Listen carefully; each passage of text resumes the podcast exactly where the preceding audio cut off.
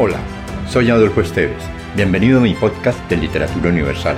Acá encontrarás, entre otros, poesía, poemas, ensayos, mitos, leyendas y novelas. Relájate, atrévete y déjate llevar por el mundo de la imaginación y los sueños.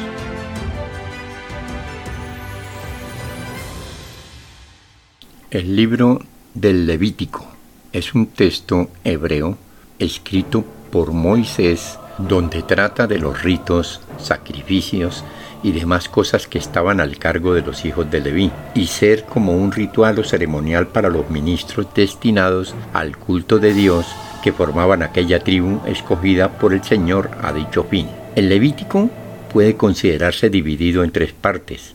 Hasta el capítulo octavo trata de la calidad y variedad de los sacrificios. Después del octavo hasta el 23 de los sacerdotes y levitas, de su consagración y oficios y de varias preparaciones y purificaciones que debían preceder, de los animales mundos e inmundos y de diferentes especies de pecados y modo de castigarlos y espiarlos.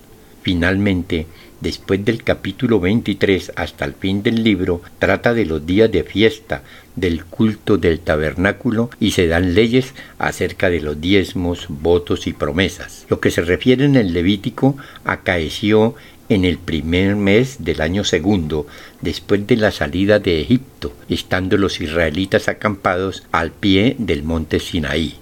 Los sacrificios de los animales fueron instituidos primeramente para dar a Dios el culto debido a su majestad infinita y como una pública confesión de su supremo dominio sobre todo lo creado. En segundo lugar quiso Dios, según sienten comúnmente los santos padres, con el precepto de tales y de tantos sacrificios, ocupar religiosamente a los hebreos y apartarlos del impío culto de los ídolos. Finalmente, Todas aquellas víctimas y sacrificios eran otras tantas profecías y figuras del sacrificio de Cristo, profecías cuyo sentido, como observa San Agustín, respetaban y entendían muchos, aunque el mayor número de los judíos no tuviese este conocimiento expreso.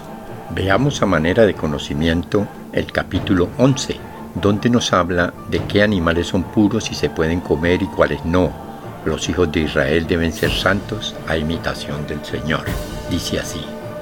Habló el Señor a Moisés y a Aarón diciendo, Decir a los hijos de Israel, de todos los animales de la tierra, estos son los que podéis lícitamente comer. Todo cuadrúpedo que tiene hendida la pezuña en dos partes y rumia, podéis comerle. Mas todo aquel que aunque rumia y tiene pezuña, no la tiene partida, como el camello y otros semejantes, no le comáis, antes le tendréis por inmundo. Así el querogrilo o puercoespín, el cual rumia y no tiene la uña partida, es inmundo. También la liebre, que si bien rumia no divide la uña.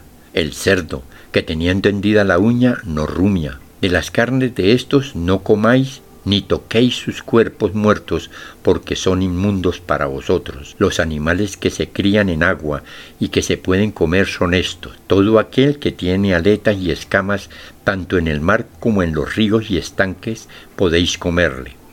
Al contrario, todos aquellos que se mueven y viven en agua, que no tengan aletas y escamas, serán para vosotros abominables y detestables no comeréis sus carnes y huiréis de sus cuerpos muertos.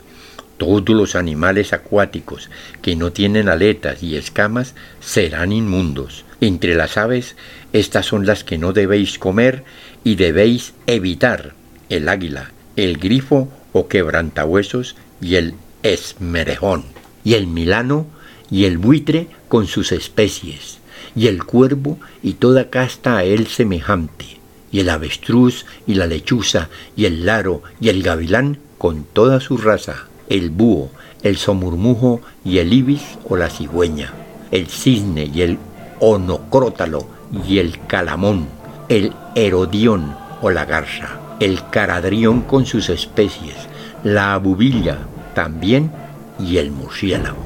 Todo volátil que anda sobre cuatro pies será para vosotros abominable mas el que andando en cuatro pies tiene más largas las piernas de atrás con las que salta sobre la tierra, podéis comerles como el brugo y los de su casta, y el ataco, y el opiomaco, y la langosta, cada cual en su especie.